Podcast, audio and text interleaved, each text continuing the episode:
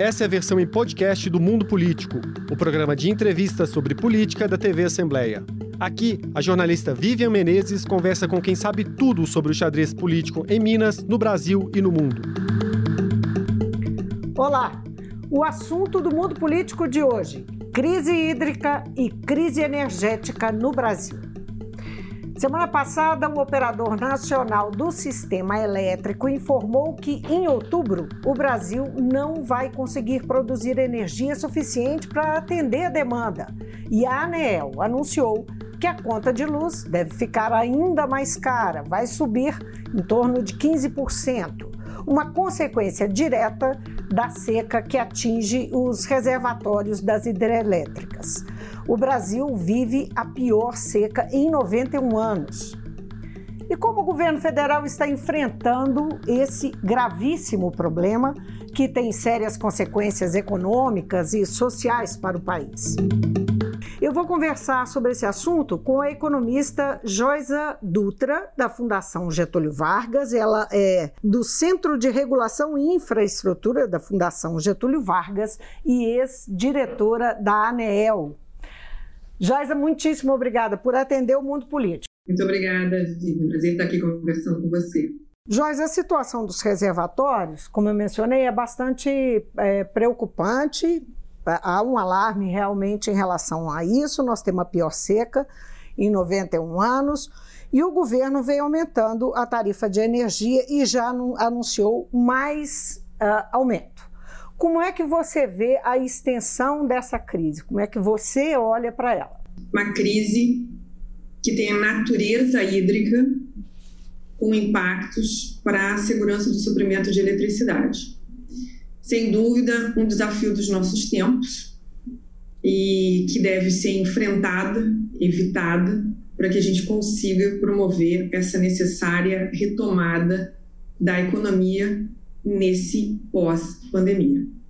Já existe um alerta feito pelo Operador Nacional do Sistema Elétrico que a partir de outubro nós não conseguimos mais, o país não consegue mais produzir o que gasta. É, Vivian, a gente tem um desafio, como você colocou, eu sou uma economista, né? A gente tem um desafio de viver em, em mundos cada vez mais especializados e que se conectam e a gente precisa saber traduzir as mensagens, mensagens complexas, obviamente, o setor elétrico é dos mais complexos do ponto de vista de infraestrutura. O que, que o operador nacional do sistema nos diz? O operador nacional do sistema que acompanha essa crise, é, e principalmente com um olhar atento de uma nova Câmara criada para geri-la, ah, ele nos diz que, com grande probabilidade, é? com uma probabilidade quase inaceitável, uma parte importante é, do consumo de eletricidade não poderia ser atendida em outubro. É? Então, o que, que a gente faz com relação a isso? Agora, o governo começa a adotar um conjunto de medidas. Que medidas são essas? Medidas de racionalização.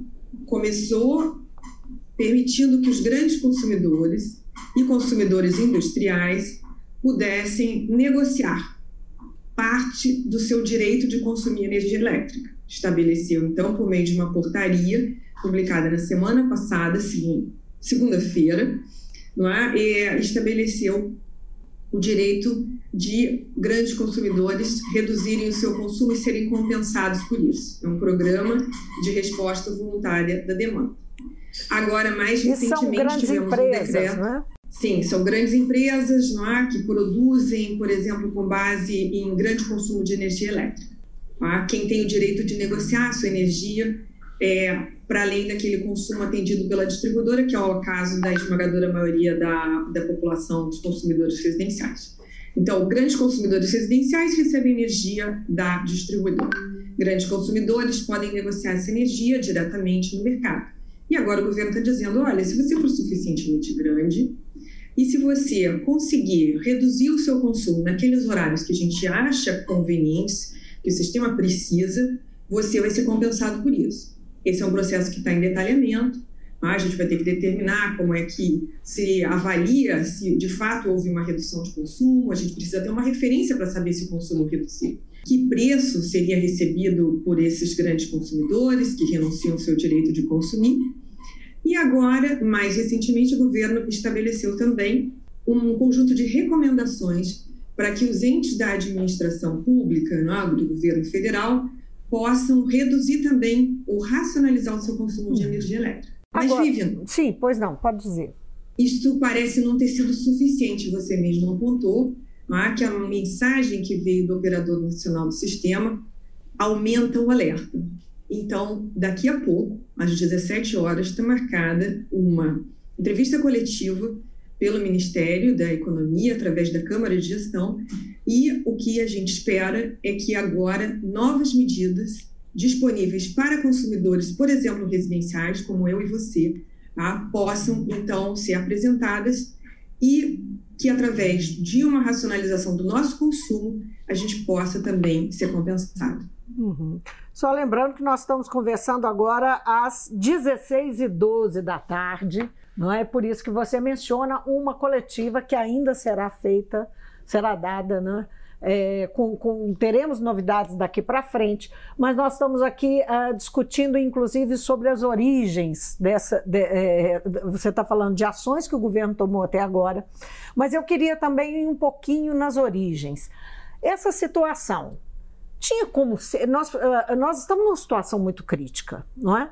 Muito em cima, outubro está aí, com uma ameaça dessa, de a gente não ter como produzir o que vai gastar. Tinha como ter é, lá atrás, apesar do, da seca ser um, um, um, tem a ver com fenômenos naturais, mas Teria como ser prevenida essa situação de alguma forma? É difícil falar da nossa posição aqui, né, de quem não está lá tendo que tomar decisões no dia a dia. Qual é o dilema que vive o governo? Ah, se ele for mais conservador e resolver produzir eletricidade em maior volume a partir das termoelétricas, ele vai acabar incorrendo num aumento de preços, que é algo que politicamente é difícil de ser sustentado. Então, tem um conjunto de pessoas que dizem: olha, talvez se a gente não tivesse desligado as termoelétricas com antecedência, né? talvez se lá atrás a gente tivesse continuado poupando água, a gente estivesse numa situação mais confortável hoje. Mas é como eu te falei, isso é na verdade nós falando, nós aqui conversando sobre uma decisão que foi tomada lá atrás. O que, que tem aqui de importante? Este nosso mundo é mais incerto. Este nosso mundo tem desafios novos. E aí então nós vamos ter que nos adaptar. Então nós vamos ter que talvez estar mais dispostos a aceitar medidas como essa de racionalização da demanda, que através de uma redução de consumo ineficiente nos ajudem a poupar, porque a energia no Brasil, ela ainda é predominantemente gerada através da hidroeletricidade. E a hidroeletricidade tem desafios nesse mundo de mudanças climáticas. Você mesmo apontou aqui ah, que a gente estava contando ah, com determinados recursos, o operador nacional do sistema e o governo acreditavam que as condições é, hidrológicas no sul poderiam ser suficientes para que a gente não enfrentasse essa crise. Isso não se mostrou realidade. São novos tempos, tempos incertos, e a gente precisa estar preparado para responder. Não é porque, do contrário, é, os consumidores vão acabar sendo prejudicados no seu bolso. Uhum. Agora, é, essa crise, ela te, você pode dizer que ela tem paralelo com o que aconteceu em 2001, ainda no governo Fernando Henrique, que nós tivemos até um apagão, não é? É, é, a gente tem uma crise hídrica, só que agora o nosso quadro é um pouquinho mais severo, porque naquele, naquele momento a gente tinha um problema de energia. É? Então, realocar ao longo do tempo o nosso consumo, consumir mais num período é, e, e, e menos no outro, talvez pudesse nos ajudar mais no momento daquela crise do que hoje. Hoje a gente tem um problema não apenas de energia, mas o operador nacional do sistema ele também tem registrado muita preocupação com atender a determinados momentos é? da demanda do consumidor. Então, é um problema de ponta. Então, de qualquer maneira, essa resposta da demanda que está sendo colocada, ela, tal como é, foi na crise de 2001, 2002 do racionamento, essa resposta da demanda, ela pode sim nos ajudar a enfrentar os dois problemas o desafio é um pouco maior agora. Tá? É, a gente está acreditando que o período mais severo vai ser outubro e novembro, mas a gente não pode mais ficar contando tanto com os recursos hidrelétricos para nos permitir navegar, né? enfrentar dificuldades em períodos longos. Se de um lado a nossa produção ainda é, na maior parte, proveniente das hidrelétricas, cerca de 60% ou 65% da produção de eletricidade, de outro lado, esse volume ainda é muito importante e a nossa capacidade de armazenamento ela é muito menor hoje. O armazenamento ele permite que a gente enfrente períodos de dificuldade a partir de energia é, que está armazenada nos reservatórios. As escolhas da sociedade ao longo dos, dos últimos 15 anos são outras. A sociedade não quer mais grandes empreendimentos hidrelétricos com reservatórios. As grandes usinas que a gente tem visto, né, Santo Antônio, Giral, Belo Monte, são diferentes. A gente tem que conviver com essa nova realidade. Agora, Josa, é, nós estamos falando de atitudes que são, por exemplo, a mudança de cultura é uma atitude que tem que ser tomada, mas ela é uma, uma atitude emergencial. O país, falta ao país um, é, é um outro projeto, um projeto alternativo para a geração de energia, ou o que foi feito até agora, como energia eólica, por exemplo, falta, falta colocar investimento ou uma outra, um outro caminho. A questão é investimento para nos cercarmos, é, nos prevenirmos contra esse tipo de problema? Porque quando se fala, por exemplo, em mudança climática, que pode estar ocasionando uh, é, um pouco dessa seca que nós temos, é, isso não, não, não se fala, isso não é de hoje, não é? Isso não é novidade. Falta, é, faltou lá atrás investimento, o que, que acontece né, nesse setor, a necessidade de investimento que há nesse setor? Passa por aí? Sua pergunta é muito oportuna, Vivian. É, não exatamente. Nós investimos bastante ao longo desses últimos 15 anos, principalmente. A, resposta para a crise do racionamento de 2001, 2002 foi uma reforma em 2003, 2004 a gente começou a ter leilões de eletricidade, é, leilões para expansão da capacidade de produção ou a geração, leilões para transmissão de eletricidade. A gente teve privatizações na distribuição que permitiram expandir em grande parte das redes. Então, eu diria para você o seguinte: não, não faltou investimento. Mas, de alguma maneira, nós estamos com dificuldade de coordenar os diferentes recursos dentro dessa nossa matriz. E isso é muito importante. Veja, existe uma proposta, até o deputado Lafayette Andrada, né, é um, um grande incentivador e um grande patrocinador de um esforço de consolidação da legislação do setor elétrico, que traz algumas mudanças, que pavimenta um caminho para um aumento da produção de energia através não apenas da geração eólica, uma fonte renovável variável que a gente chama, mas também da energia solar e a gente precisa ter a capacidade de coordenar, de articular essa matriz diversificada. Então, nós temos um desafio. Temos um desafio de estabelecer uma estratégia para esses novos tempos. 2016, 2017, a gente começou a desenhar uma reforma. Essa reforma hoje tramita no Congresso através de um projeto de lei de número 414, não foi aprovado, mas eu diria para você, isso é uma visão pessoal, que este projeto ainda não tem todas as respostas para que a gente consiga promover uma coordenação para esses novos tempos de matriz elétrica diversificada. Por quê? Um país rico de recursos tem que ter capacidade de atender às necessidades da sua população, mesmo em um contexto de incerteza aumentada.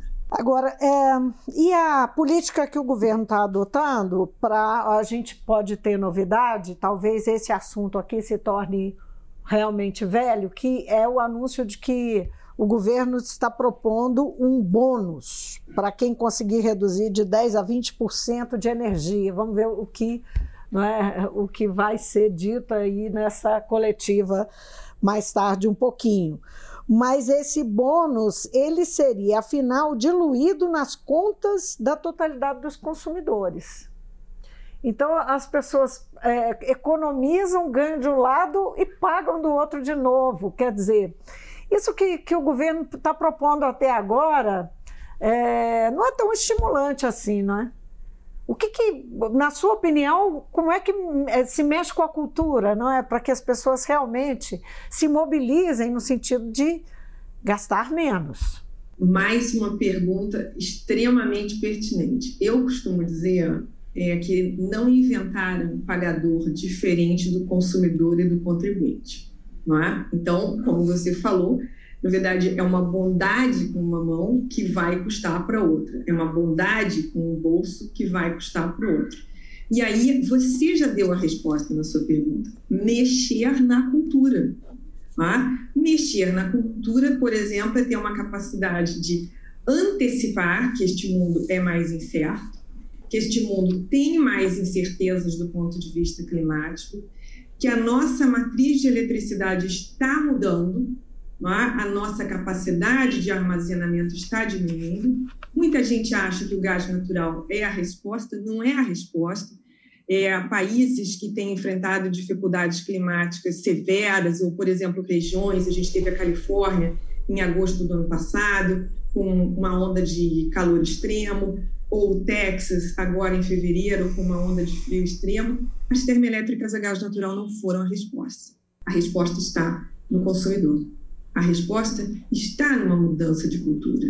Eu estava vendo uma experiência interessante que é muito relevante para o Brasil. O Brasil presta muita atenção no que acontece na Noruega, porque a Noruega também tem uma grande participação hidrelétrica. E a, a análise é super interessante, porque o país, apesar de fazer parte de um mercado integrado com mais países na região, por exemplo, Dinamarca, ele entende que no final do dia o próprio país tem a responsabilidade de atender a necessidade da população por energia elétrica. E aí isso envolve, então, uma mudança de hábitos, uma mudança na forma de comunicação, pedir ajuda mais cedo dos consumidores, porque até entendeu que, até se entendeu lá, que às vezes o preço, os mercados, em situações severas de crise, pode não ser suficiente. Então, assim, mudança de cultura mesmo. Mudança na capacidade de informar o consumidor mais cedo, de dizer que se ele continuar com aqueles padrões de consumo em períodos de dificuldade, ele vai pagar de um jeito ou de outro. Agora, racionamento de energia, não é? Que é o que se avizinha. Inflação em alta alimentada por já uma contas mais altas, não é? os aumentos de energia é, estão pesando significativamente na inflação. Juros altos, não é? Como é que esse cenário, que essa combinação vai impactar a atividade econômica no país? O que, que a gente pode esperar de consequência né, para a economia? E, claro, para as pessoas, para a vida do, do país, né, dos brasileiros tempos desafiadores. Não é querer fugir, não é? Eu, só porque eu sou economista, as pessoas dizem o economista sempre diz não depende, mas você já disse que a fórmula é preocupação com segurança de suprimento de eletricidade, que se traduz em incerteza é? para pessoas e para as empresas. As empresas ficam avaliando em que medida os seus fluxos, fluxos ou as suas decisões de produção vão ser afetadas. Não é? E o cenário é, macroeconômico também é desafiador, porque você mesmo reportou aumento da inflação, não é? a gente está já há estimativas de pessoas com as quais eu interajo e confio nas análises de que isso já representa um ponto percentual do IPCA deste ano, isso é bastante. Tá? Agora, a gente tem uma decisão sobre o impacto das bandeiras tarifárias, que pode vir antes de 7 de setembro ou não. Na verdade, já está na boca da população, já está na mente das pessoas, que a gente tem uma crise, uma crise para ser enfrentada e que ela vai custar. E, além de tudo, você apontou juros altos. Uma transição política, não é? porque mesmo que a gente tenha uma reeleição no ano de 2022, sempre é um novo governo que começa. São novas coalizões, novas forças e tudo mais. Então, este cenário é um cenário desafiador. E é por isso que é importante que a gente entenda que uma crise de segurança é, no suprimento de energia elétrica é uma crise que tem uma dimensão muito maior do que o próprio setor elétrico. É preciso que a gente tenha sentado à frente dessa cabine de comando, é? não apenas o setor de energia elétrica, mas que a gente tenha economia, tenha meio ambiente, é? tenha uma série de outros, de outros entes da administração, porque em que os impactos são muito maiores, eles se combinam. Agora, Joyce, você está chamando atenção para isso e para, enfim, os personagens que, que precisam ser envolvidos na discussão, mas o ministro Paulo Guedes minimizou o problema, fez uma frase durante um evento. Qual é o problema agora que a energia vai ficar um pouco mais cara porque chove menos? Numa, numa clara tentativa de diminuir assim, né, a preocupação das pessoas. É hora de minimizar, porque isso mais parece um discurso de quem é, está querendo facilitar o caminho do governo, rumo do, do, presidente rumo à eleição, do que propriamente de encarar os fatos. E partindo do ministro da Economia, é preocupante. Bom, não estamos lá, né, Vivian? A gente não entende quais são as forças com as quais ele tem que lidar, não é? E óbvio que, como a gente estava falando, essa cabine de, de, de comando requer é, gente de muitas pastas, né? para que a gente consiga é, ter todas aquelas pessoas não apenas compreendendo, não é? compreendendo seus impactos, e de modo informado podendo tomar decisões com relação aos principais dilemas. Você mesmo falou. É? A gente tem aqui uma preocupação com segurança e a gente tem uma preocupação com o impacto sobre a inflação. É, esse impacto sobre a, sobre a inflação, por exemplo, ele pode se dar mais cedo ou mais tarde. Ele pode ter uma transmissão é, mais acelerada, por exemplo, através de bandeiras tarifárias mais altas agora, sinais mais claros para o consumidor, ou eventualmente uma postergação. Isso são decisões muito difíceis do ponto de vista político. Veja, quando a gente teve a crise da, do Covid, tá? O início da crise do Covid, da qual ainda é, estamos, a qual ainda enfrentamos. A decisão foi criar uma operação dentro do setor elétrico, uma operação estruturada de financiamento, que permitisse, é, garantindo as necessidades das empresas para que elas pudessem continuar fornecendo eletricidade, tá? poder, poder diferir um pouco no tempo, adiar um pouco no tempo o impacto sobre o consumidor. Naquele momento não havia nada a fazer. Por quê? Porque a gente entendia que existiam pessoas em casa que precisavam ser acolhidas, muito, muitas perdendo emprego, e que não podiam ser privadas, por exemplo, do seu consumo de eletricidade. Dilemas como esse precisam ser geridos sempre. O que a gente precisa garantir é que as pessoas que tomam essas decisões, pelo menos, estejam, estejam completamente informadas sobre os impactos para que possam gerir dilemas no tempo.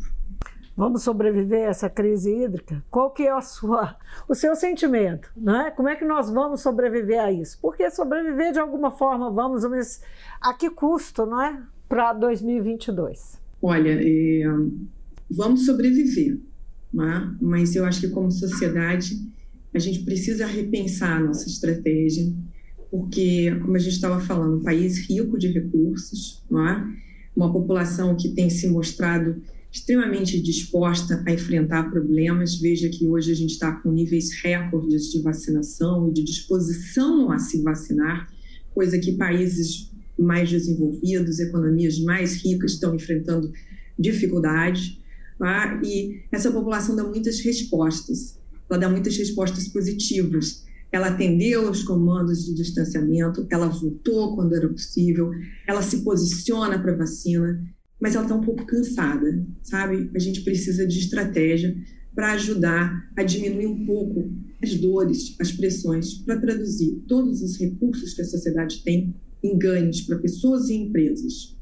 No caso da energia elétrica, segurança de suprimento, energia limpa, que é o que a gente tem, mas não apenas isso, que caiba no bolso e que assegure competitividade para as empresas. A gente precisa disso. Joísa, muitíssimo obrigada pela sua participação no mundo político, por essa conversa. Muito obrigada a você. Adorei suas perguntas, Vivian. E me perdoe, durante a nossa conversa eu te chamei de Josi. Desculpa, mas é, o seu nome é peculiar e por um momento eu me enganei. Não se preocupe, não se preocupe, acontece. Obrigada mais uma vez. Eu conversei com a economista Joísa Dutra, da Fundação Getúlio Vargas, sobre crise hídrica e crise energética no país e as consequências para a economia. A gente fica por aqui, mas volta amanhã. Obrigada pela companhia e até lá. O Mundo Político é uma realização da TV Assembleia de Minas Gerais. A apresentação é de Vivian Menezes, a edição de áudio é de Bruno Oliveira e Isabela Ferreira. A produção é de Tayana Máximo e a direção é de Alevi Ferreira. Você pode seguir o Mundo Político nos principais tocadores de podcast. Assim, você não perde nenhuma edição do programa. Para assistir a essa entrevista e aos outros conteúdos da TV Assembleia, acesse almg.gov.br/tv.